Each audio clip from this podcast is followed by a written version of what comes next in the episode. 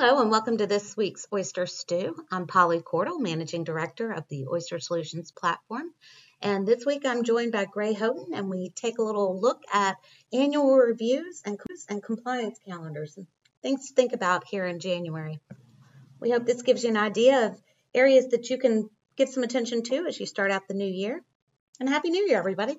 So you're the practice lead for the Oyster Solutions platform. Do you only work in the solutions platform?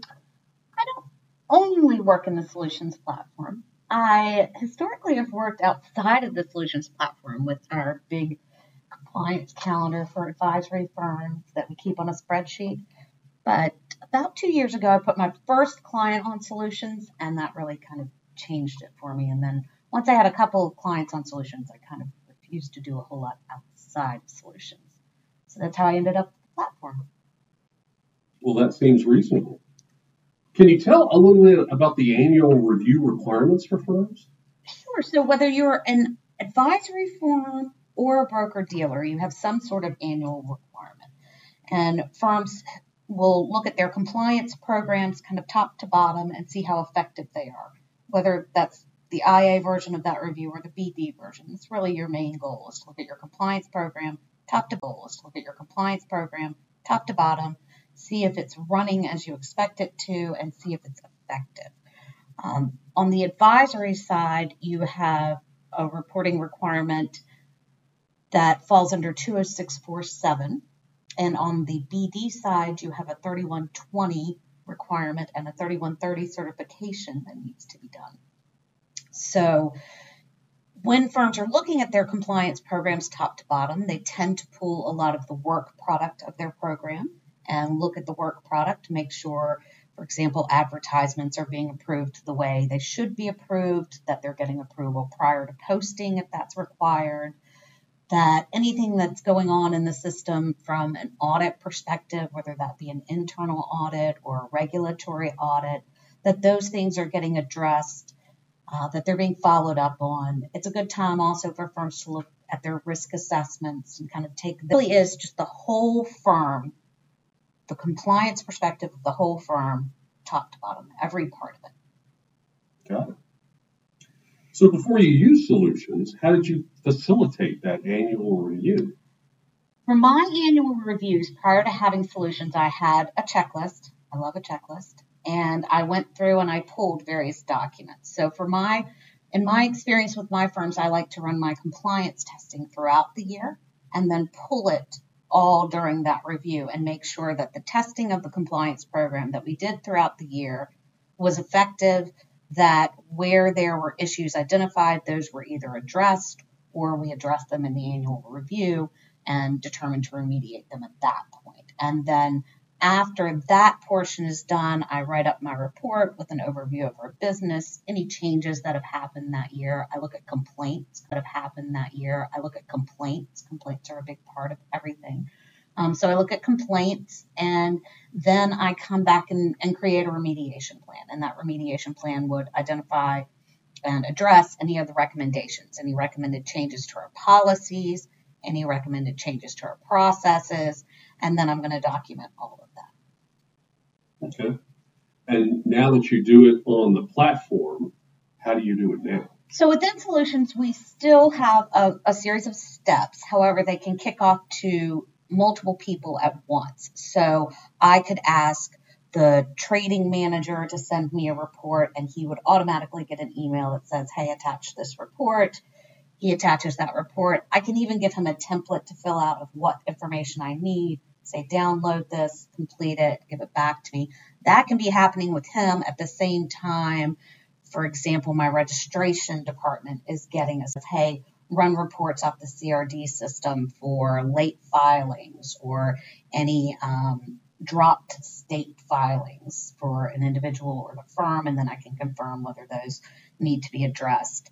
Um, then all of that would come back in a review step for me, and it kind of gives me everything in one place. Now, one of the other things I like to do in a solutions annual review is look at all the workflows of the system. Are they getting done? Are they getting done on time?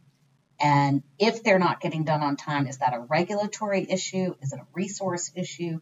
And address that then. So the system allows me to run some dashboards and some reports about past due work and work that's not getting done.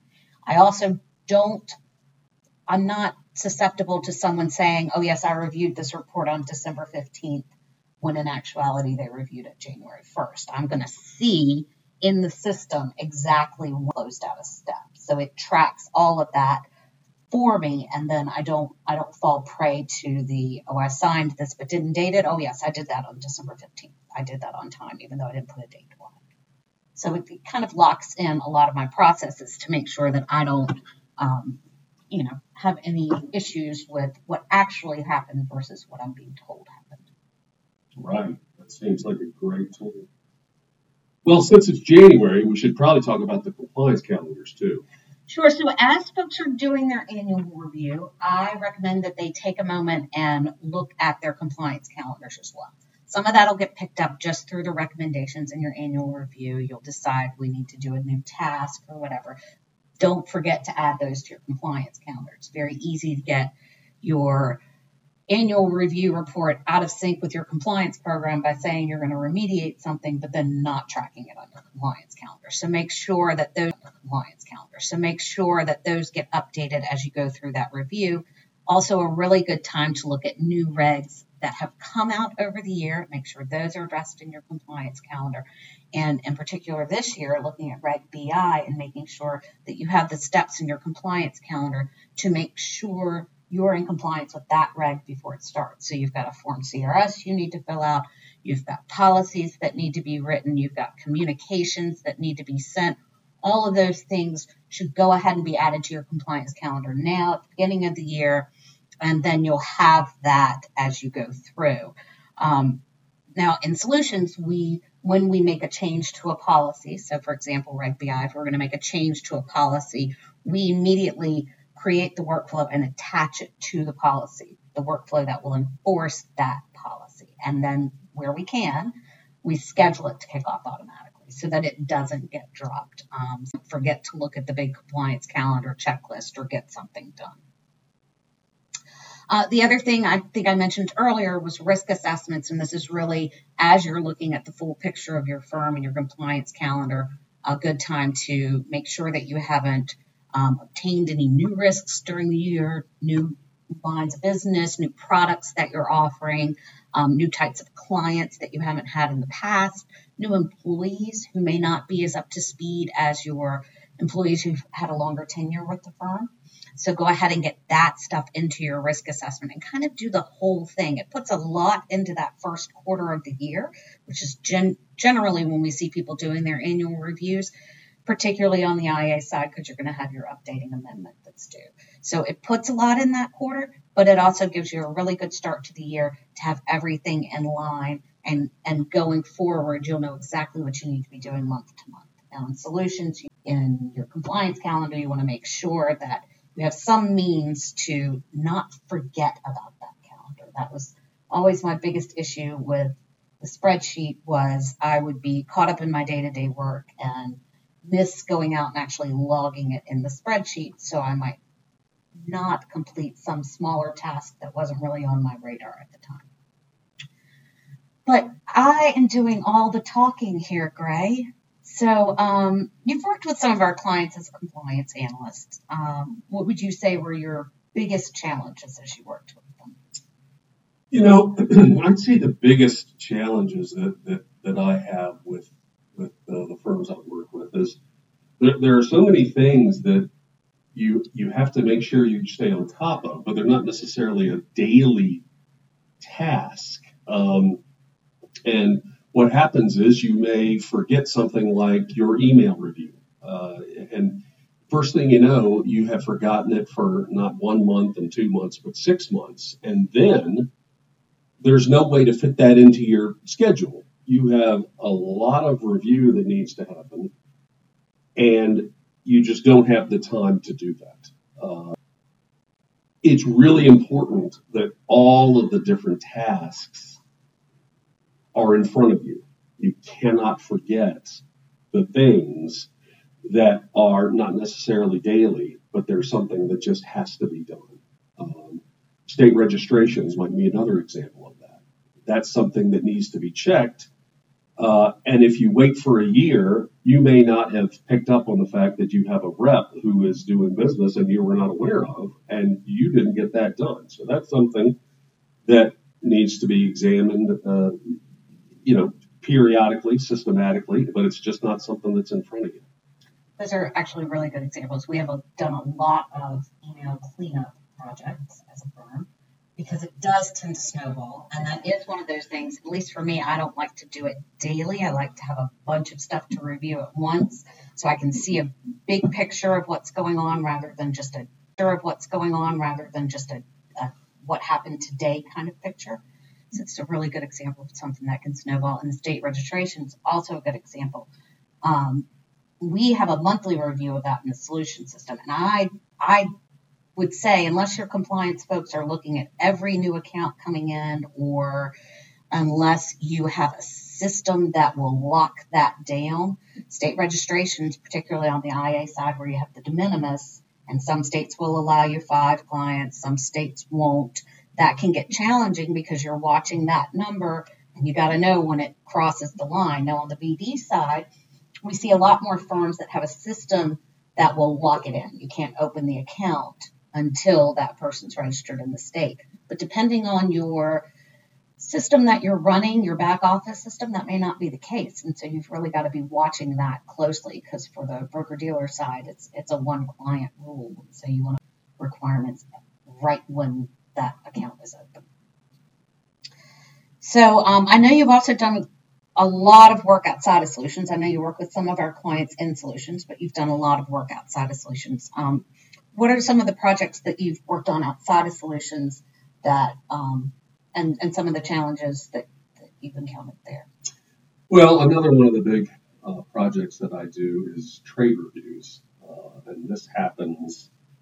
Um, you know, the trade reviews have to be timely, and so this is another thing that you know, some firms require a, a, weekly trade review, some firms require a monthly trade review. Um, most firms have some sort of daily uh, trade review, and, and, I've worked in all three of those sorts of situations. Uh, but it's an outside system usually, so it's somewhere where uh, you have to go into another uh, system. Uh, system You've got to remember to go to that other system. Uh, you've got to have that information in front of you. And then you have to transfer that information from whatever trade review system you're working on to the system uh, of your firm so that they can maintain whatever documentation is necessary. So it's a it's a multi-step process. It, it can be uh, taxing. It can be time-consuming.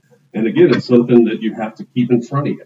Um, you, you can't just like email review. If you if you have it set up monthly and that month gets away from you, and then you've got another month in front of you, then you again you have too much work. You, you don't have enough time to get it in.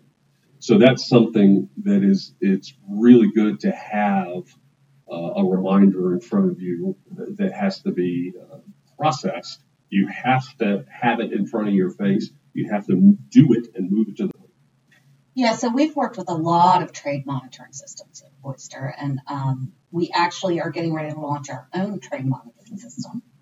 I'm very excited about it. I, um, as a chief compliance officer for a regional firm that was on multiple platforms, trade review was a big, big challenge. We had one platform, no problem. It had an alert system and would alert you when there was a trade that needed to be addressed. But then for the other four platforms, I had no real alert system. So I had to either look at trade blotters or run exception reports or review statements or take samplings of accounts, and that can get challenging. So what we're doing with solutions is we're bringing in multiple custodians to the one place and allowing firms in most of your trade review experience, are you looking trade by trade and count by count, maybe like on a monthly basis? It, it's a it's a, a mix of that. Uh, some of the platforms do a do a daily trade alert system, as you talked about, and some of them just do a monthly spreadsheet. Um, so it's it, it, and the mixture of those, it's it's difficult to keep up with. Where, and seeing one client or one household across multiple custodians has always been a trial, a, a trial for me. So what we're doing, hopefully to resolve that issue for folks is bring in the multiple custodians, let you look across multiple custodians at one household. So even if Gray has his IRA at one firm and Gray and his wife have an advisory account at another firm platform, I can still bring both of them in and look at the whole picture of that household, which gives me a better view, particularly when it comes to things like concentration. On the advisory side, we see a lot of clients who may hold uh, long because they worked for a company. And so they'll tend to segregate that over in a non billable account and then keep their other assets in the billable account. Uh, but being able to see concentration across that whole picture is, is important, I think. And there are a number of alerts that work that way. It's not just um, it's not just concentration. So what we're doing is we're allowing firms to choose for each alert. Are you going to look at the account level, the client level, meaning Gray's IRA and Gray's individual account combined? Or are you going to look at the household level, which would then bring other household members? So Gray's IRA, his individual account, and his joint account. So you can look at the household level, you can look at the client level, you can look at the account level. Um, and we hope that's going to take a little bit different approach than we've seen in most trade review systems. Um, there's still a daily trade blotter if people want the daily trade blotter, but we like the idea of bringing in multiple custodians and having it all in one place. We really like the idea of being able to pick and choose how your alerts are going to run and being able to do that yourself without having to go back to a programmer and say, hey, turn on this alert and make it this way. Um, we've made it simple enough that our firms can customize that for themselves. So I think that hopefully will um, be a big difference for some of our firms. Um, certainly, our solutions firms that are going on to monitor will have a, a different way of looking at things. Okay, well, I think we have run out of time. It's a podcast and we're supposed to keep it short, but I think we could talk about what needs to be done for a year for a very, very long time. But um, we will wrap it up and thank everybody for listening. If you want to learn more about Oyster Consulting and Oyster Solutions, you can go to oyster, O-Y-S-T-E-R, LLC.com or you can reach out to us at 965 5400.